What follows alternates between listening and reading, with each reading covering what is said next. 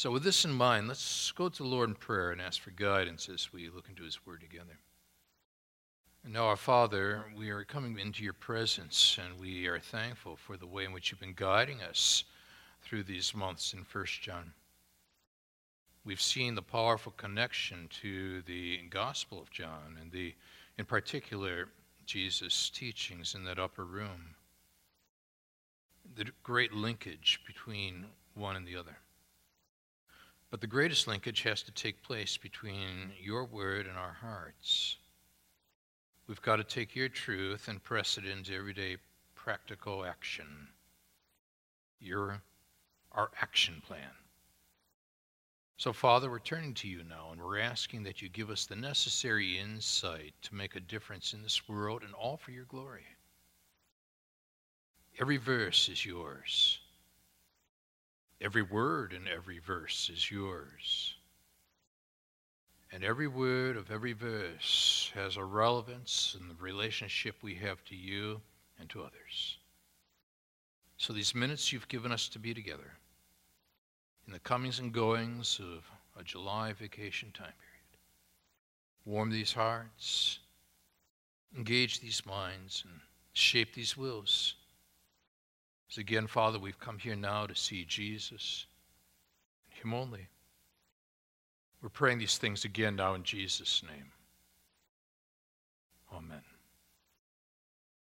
Now, the news media is calling it the chain of love. And when Jessica and Derek Simmons first saw the beachgoers pausing to stare toward the water, the young couple just assumed someone had spotted a shark. It was a Saturday evening, after all, peak summer season in Panama City Beach. For overheated Florida tourists to cross paths with curious marine life. And they noticed flashing lights by the boardwalk, police struck on the sand, and nearly a dozen bobbing heads about 100 yards beyond the beach crying desperately for help. Katie Mettler of the Washington Post writes Six members of a single family, four adults and two young boys, and four other swimmers have been swept away by powerful and deceptive rip currents churning below the water's surface. Now, my wife Pam had alerted me to this story, and so I looked it up, and I noted that these people are not drowning today, uh, Jessica Simmons thought. She told the Panama City News Herald, It's not happening. We are going to get them out. Well, we're told she's a strong swimmer and fearless in the face of adversity. But others had tried to reach them, and each previous rescue attempt had only stranded more people. There was no lifeguard on duty. Law enforcement on the scene had opted to wait for a rescue boat People on the beach had no rescue equipment. Only boogie boards, surfboards, and their arms and legs, when the cry went out, form a human chain. Roberta Ursrey was among those caught in the rip currents. From 100 yards away in the Gulf of Mexico, between crashing waves and gulps of salt water, she heard the shouting, she told the Washington Post reporter. And by then, Ursrey and other eight people stranded with her had already been in the water for nearly 20 minutes fighting for their lives. Ursrey and the others had ventured into the water to rescue her two sons, Noah, 11, Stephen, 8, who had gotten separated from their family while chasing waves on their boogie boards. Soon Ursrey, who had heard her boys' cries from the beach, was also caught in the rip currents followed in close succession by her 27 year old nephew, 67 year old mother, 31 year old husband. Another unidentified couple struggled to tread water nearby. The tide knocked every bit of energy out of us, she said. But then came the human chain. It began with just five volunteers, then 15, then dozens and it kept expanding. Jessica and Derek Simmons swam past the 80 or so human links of this chain. Some who could not swim headed straight for the Ursreys using surf and boogie boards to aid their rescue efforts. I got to the end and I, I know I'm a really good swimmer, Jessica Simmons told the News Herald. I practically live in a pool. I, I knew I could get out there and get to them she and her husband started with the children, passing Noah and Stephen back along the human chain of love, which passed them all the way to the beach, the writer puts it. By the time Jessica Simmons reached Ursrey, the 34 year old mother could hardly keep her head above water. I'm going to die this way, she thought to herself. My family's going to die this way. I just can't do it. Ursrey remembered Simmons coaxing her to carry on. I blacked out. I couldn't do it anymore, she said. She woke up on the sand to the sound of more screams in the water. Someone yelled that Ursrey's mother, Barbara Franz, still in the water, was having a heart attack. Simmons told the News Herald that Franz's eyes were rolled back. At one point, the 67 year old woman told the rescuers, just let her go, save themselves. But instead, Ursrey's husband and nephew held Franz's body up as they struggled to keep their heads above water and make their way through the chain. And that's when the chain got the biggest, Ursrey said. Roughly 80 people, linking up wrists, legs, arms. If they were there, they were helping.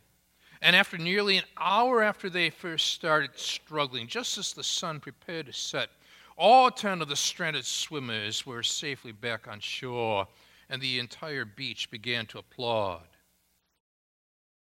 It was the beachgoers and the grace of God's will, Ursrey said. I am thankful for this chain of love. That's why we are here today.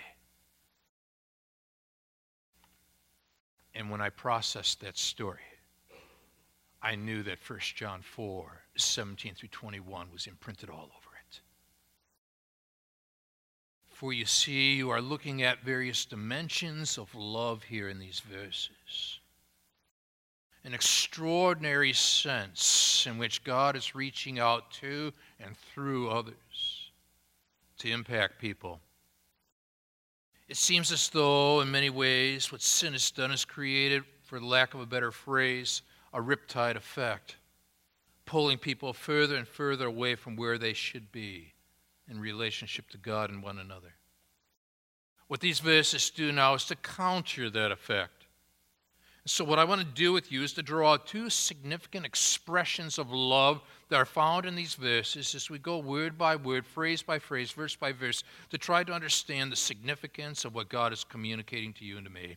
And the first flows out of verse 17 and 18. We're going to phrase it like this that when considering the love of God, note with me the expression, the expression of God's love toward us, toward you, toward me.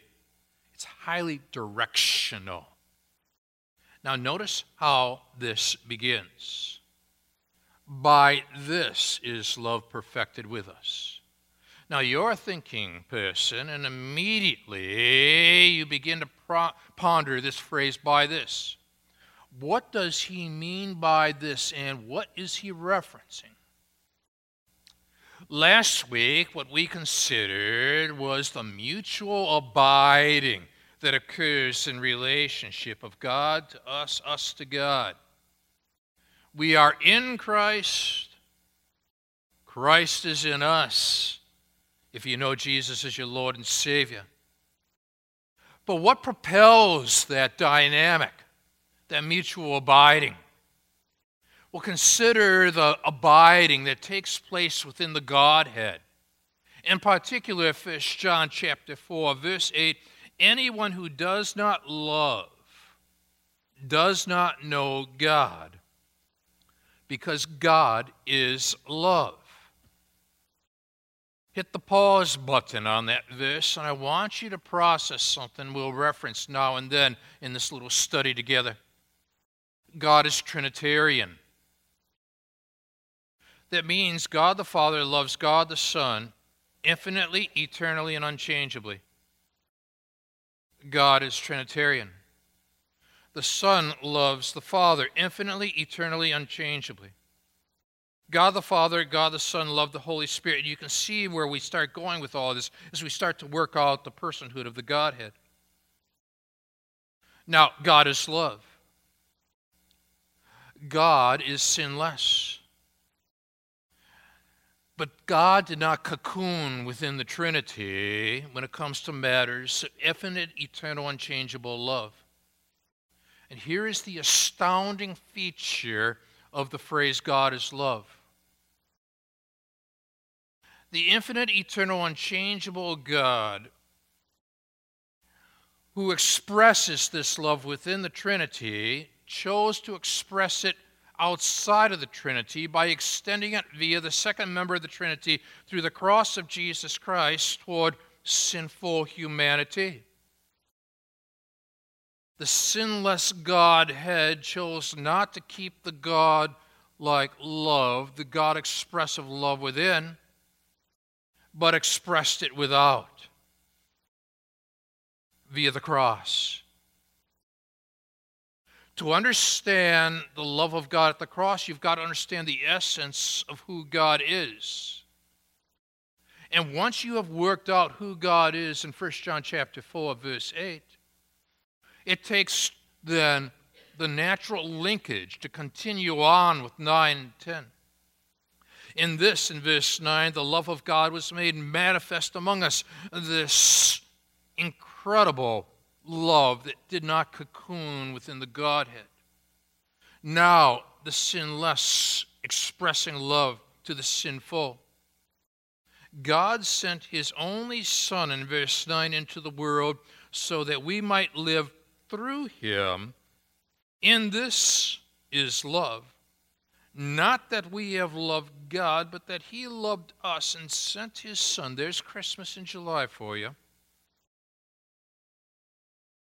He sent his Son to be the propitiation for our sins. But propitiation deals with the wrath of God, being satisfied by the second member of the Trinity. How can a loving God be an angry God? These are not contradictory ideas. This involves complementary truths.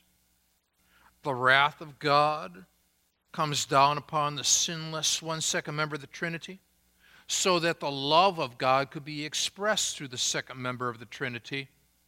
And now redemption occurs when we have seen the finished work of Jesus Christ on that cross, secured for you, secured for me, the ultimate act of love. All this stands behind that opening phrase by this. All that has preceded this verse needs to be understood because this is one of the most remarkable chapters about love ever penned. Right there in your scriptures. So now you take that dimensional love of the vertical and the horizontal, the mutual abiding, tied back then to both the wrath of God and the love of God, not contradictory but complementary for the sake of salvation for you and for me. And now you're, you almost feel like your breath's being taken away. that this kind of God would not cocoon and just simply reserve this love himself and for the Trinity, but would extend it outward to sinful humanity?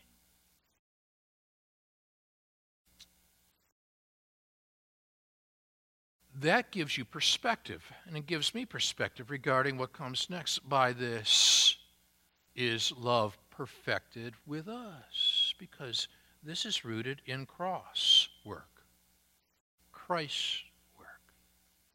So when Jesus on that cross said, It is finished, this is where the whole concept then of love perfected needs to be understood. By this is love perfected with us. So now we've got this sense of the significance of the completion of Christ's finished work on that cross. So then you add, so that. So what? So that the person who is practical in their thinking, so that we might have confidence. Now, that word confidence that you see there, and you are still in verse 17, is the very same word that was used in chapter 2, verse 28, to describe confidence with regard to Christ's coming, his second coming. Confidence in chapter 3, verses 21 and 22 regarding prayer. So that no matter what your situation you find yourself in, you can, with confidence now, go before your God because of the completion of the work on that cross. Access is now given so that we might have confidence. But you say, for what? For with whom and for when? And here's the astounding thing for the day of judgment. Now, normally, people don't link the love of God to the whole matter of the judgment that's tied with God until you come across, say, a story like Charles Finney's, who at the time was a young lawyer sitting in a village law office in the state of New York. Biographer tells us that Finney had just come into the old squire's office. It was very early in the morning, now reading. He was all alone when the Lord began to tug on his heart. Finney, what are you going to do when you finish your course? Answer Put out a shingle and practice law. Then what? Get rich. Then what? Retire. Then what? Pause. Die. Then what? And we're told that the words came tremblingly the judgment. Finney headed off into the woods about a half mile away, the biographer tells us. All day he prayed and vowed that he would never leave until he had made his peace with God. He saw himself at the judgment bar of God. By this is love perfected with us so that we may have confidence when? For the day of judgment. He saw himself at the judgment bar of God. For four years he had studied law, and now the vanity of a selfish life, lived for enjoyment, for the things of this world, was made clear to him. Literally and figuratively, Finney came out of the woods. And after a long struggle with the higher purpose of living now before him, that it's meant for the glory of God, from that moment, blessings untold filled his life. And God used him in a powerful way, not as a lawyer, but one who would communicate the gospel to thousands upon thousands of people over the course of a 50 year period. What had happened? God took the legal aspect of his will, tied it to the sacrificial love of his will, pressed it upon a heart where an individual had to think through first and second comings of Christ. And now, when you begin to think about the fact that Jesus Christ said, It is finished, and that stands behind everything here with the phrase, by this, and then you do the linking by this is love perfected with us. We become aware of the perfection of the cross of Jesus Christ so that we may have confidence when, for the day of judgment, the question is now, have you dealt in your own heart with the and then what of life? And so you've got a plan for tomorrow and you've got a plan for next week. You might have a plan for next year.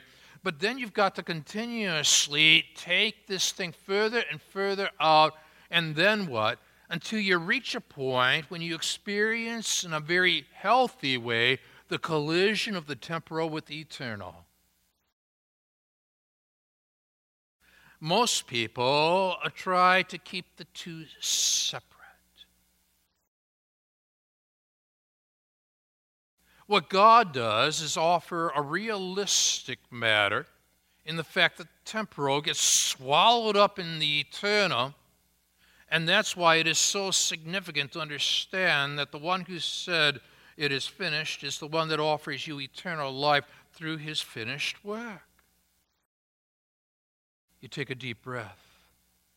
You're pondering the significance of the statement, God is love, and that God did not cocoon that love within the Godhead, but He extended the love beyond the sinless ones within the Godhead to the sinful ones of this world. And now you begin to process how this relates to your life and mine. Are you living life with confidence?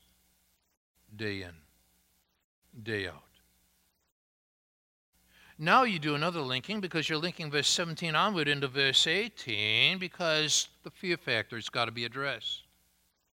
And so in verse 18, you move one step further, and here it reads, There is no fear in love, but perfect love casts out fear. You see.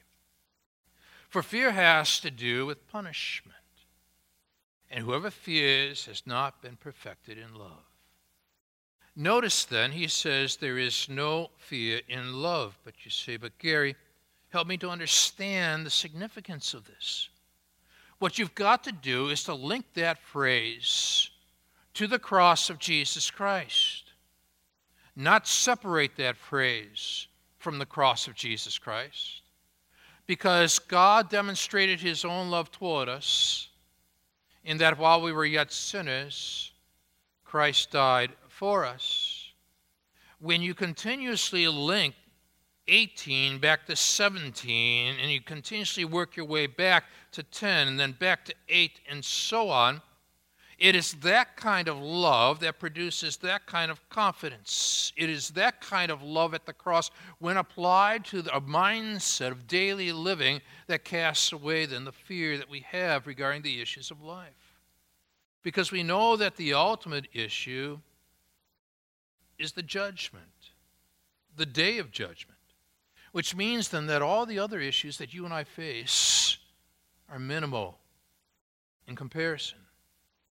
But if you ask the average person when they're being honest with you about their issues with fear, one might say, well, the fear of loss. Someone else might talk about the fear of the unknown. They open up and say it's the fear of the unexplained.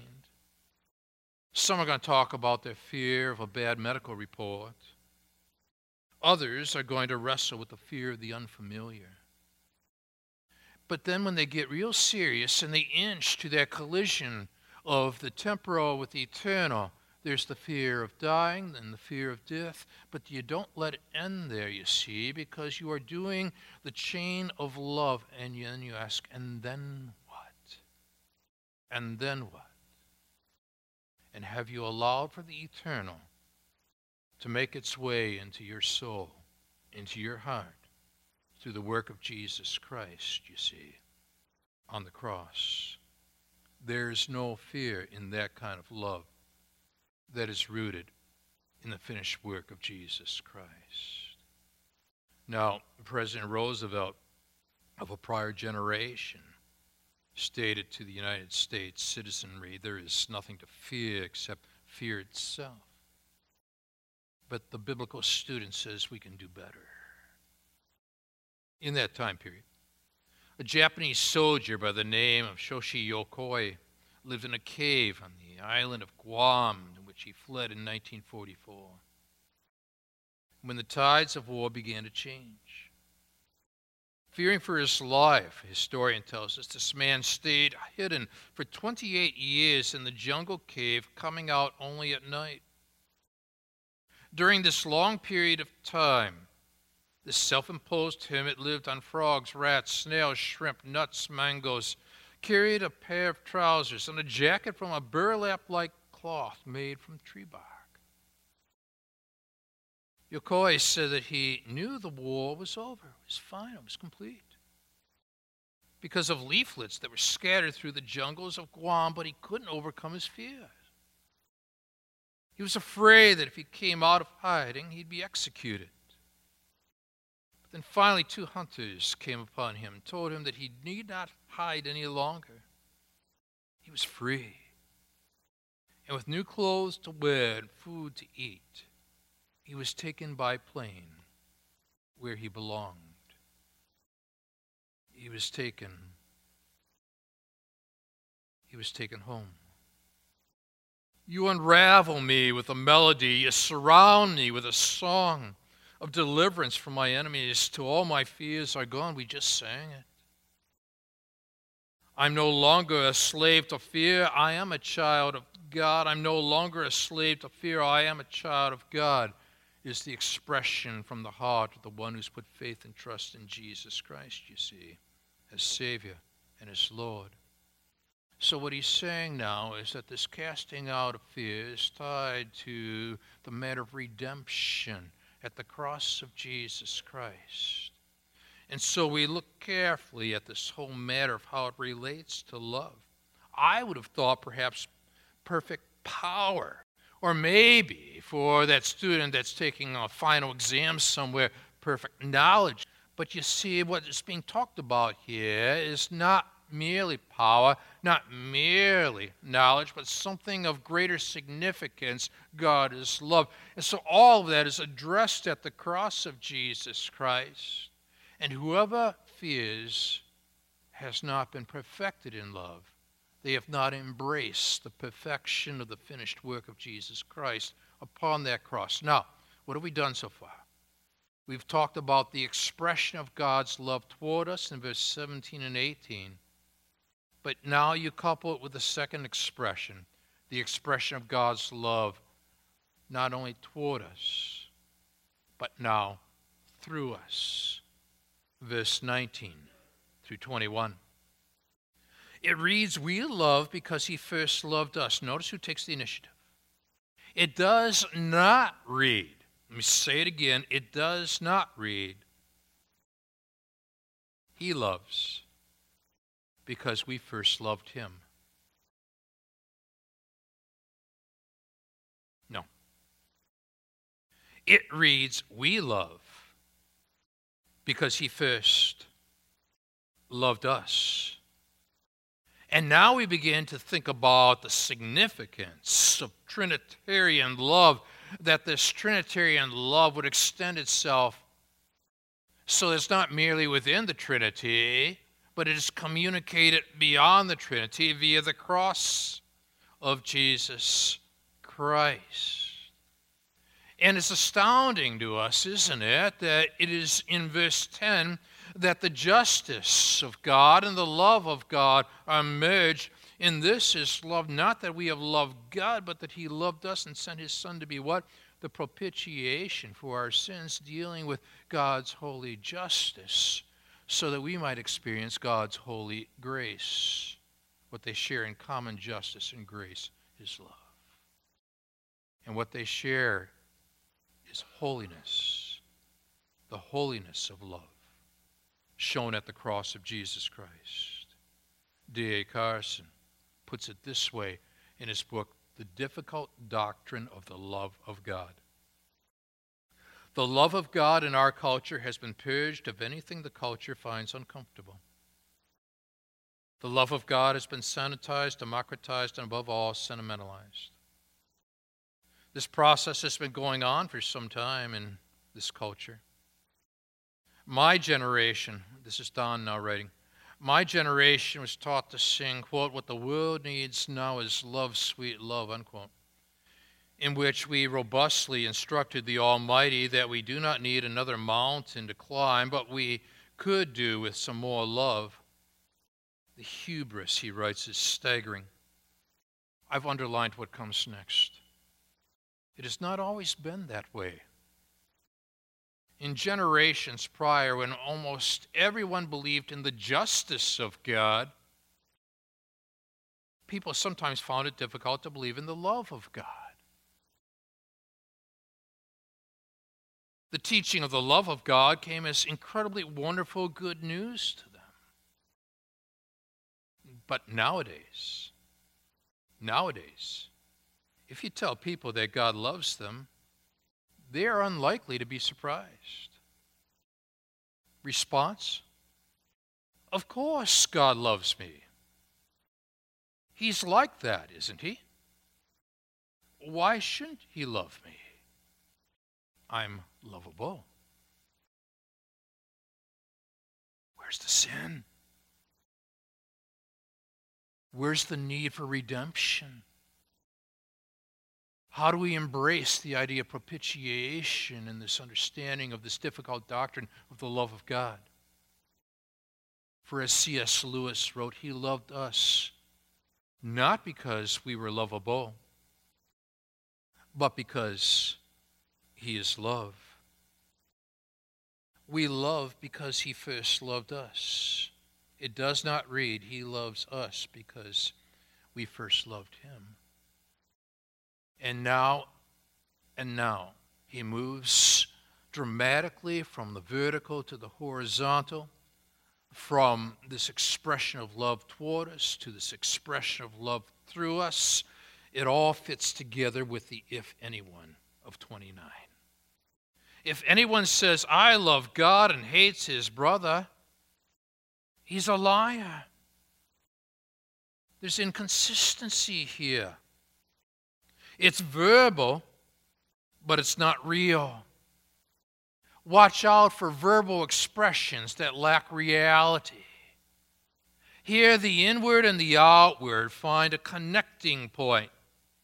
For he who does not love his brother whom he has seen cannot love God whom he has not seen. Astounding. And you think about that. My mind went back to the USS Pueblo story, captured by the North Koreans years back. 82 surviving crew members thrown into brutal captivity. In one particular instance, 13 of the men were required to sit in rigid manner around a table for hours. And then, after several hours, the door was violently flung open, and a North Korean guard brutally beat the man in the first chair with the butt of his rifle. And the next day, as each man sat at his assigned place, again the door was thrown open, and the man in the first chair was brutally beaten. On the third day, it happened again to the same man, and knowing the man could not survive, another young soldier took his place. And when the door was flung open, the guard automatically beat the new victim. And for weeks, each day, a new man stepped forward to sit in that chair, knowing full well what would happen, until at last the gods gave up in exasperation. They were unable to beat that kind of sacrificial love. Which takes us to the fact that this word love in the Greek, agape, carries with it a selfless, sacrificial way of expressing oneself to another. Dr. Wayne Grudem put it. God's love means that God eternally gives of himself to others, as you see in our handout. So he ends now in verse 21. And you can almost see that the Apostle John is collecting all the various statements and teachings given by Jesus in John 14 through 17 in that upper room experience. This doesn't come natural, does it? And so, what we find here is that this is going to be supernatural. And if we are going to do this, it requires the commandment to do so. And this commandment we have from Him. Whoever loves God Mark the word must. Must also love his brother. This is the difficult doctrine of the love of God. This is loving others because of God in all the hard places, among all the hard people, in all those hard places. You got a hard person in a hard place where verse 21's got to work through you because of what God has done in working toward you. Judaism knows the story. David McKenna repeats it. Two brothers in Jerusalem shared ownership of a mill for grinding grain. One brother was a bachelor, the other was married with three children. At the end of each day, they took the grain they had milled, divided it equally among separate sacks. One night, the bachelor brother thought, This isn't right. I am alone, don't have much. But my brother has a wife and family. He deserves the larger share. So, sneaking back to the mill, each night he took part of his share, poured it into his brother's sack. Meanwhile, the married brother also thought one night, This isn't fair. When I'm old, I'll, I will have children to support me. But my brother will be all alone. He deserves the larger share. So, sneaking back to the mill each night, he took part of his share, poured it back into his brother's sack, and then they thought it miraculous to find their sacks refilled each morning. Brother and brother, you see. One night, however, as McKenna puts it, the brothers left home at the same time to sneak back to the mill.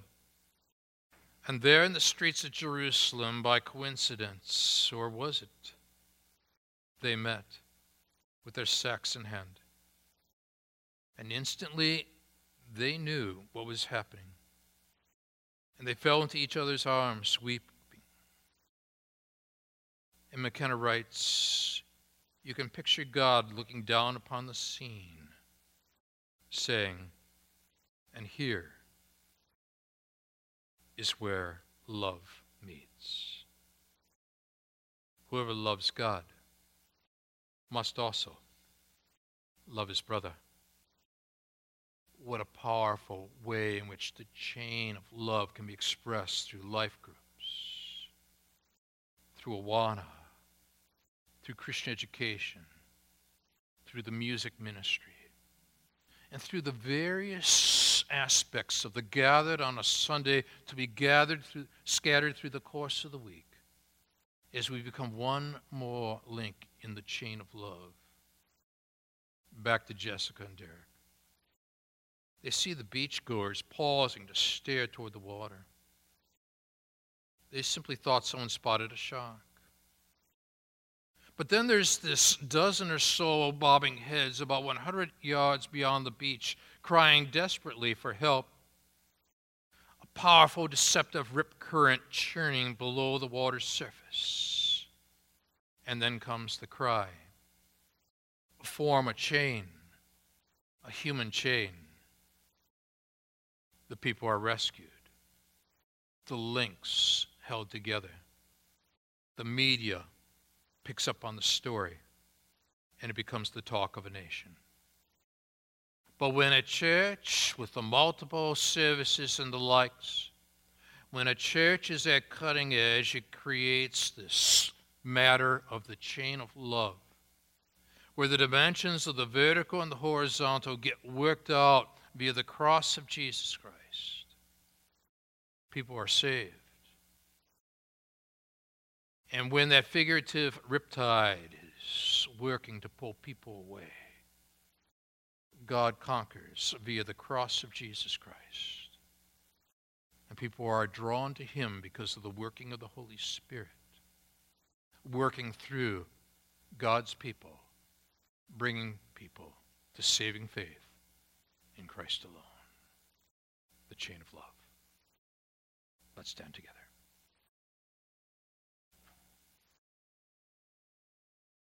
You give us modern day parables, human chains. You give us physical analogies like riptides. You give us the immediate perspective of people drifting away. And the believer sees all this and sees how metaphorically all of this points in the direction to the cross of Jesus Christ, where your love is demonstrated. And what stands behind it is the fact that you are loved. And what astounds us is that a Trinitarian love, perfect within the Godhead, was not kept within the Godhead but expressed to sinful ones like us, so that we could be saved by grace through the finished work of Christ on the cross. We praise you for that love. We praise you for who you are. For you alone receive the glory. In Jesus' name, amen. God bless you.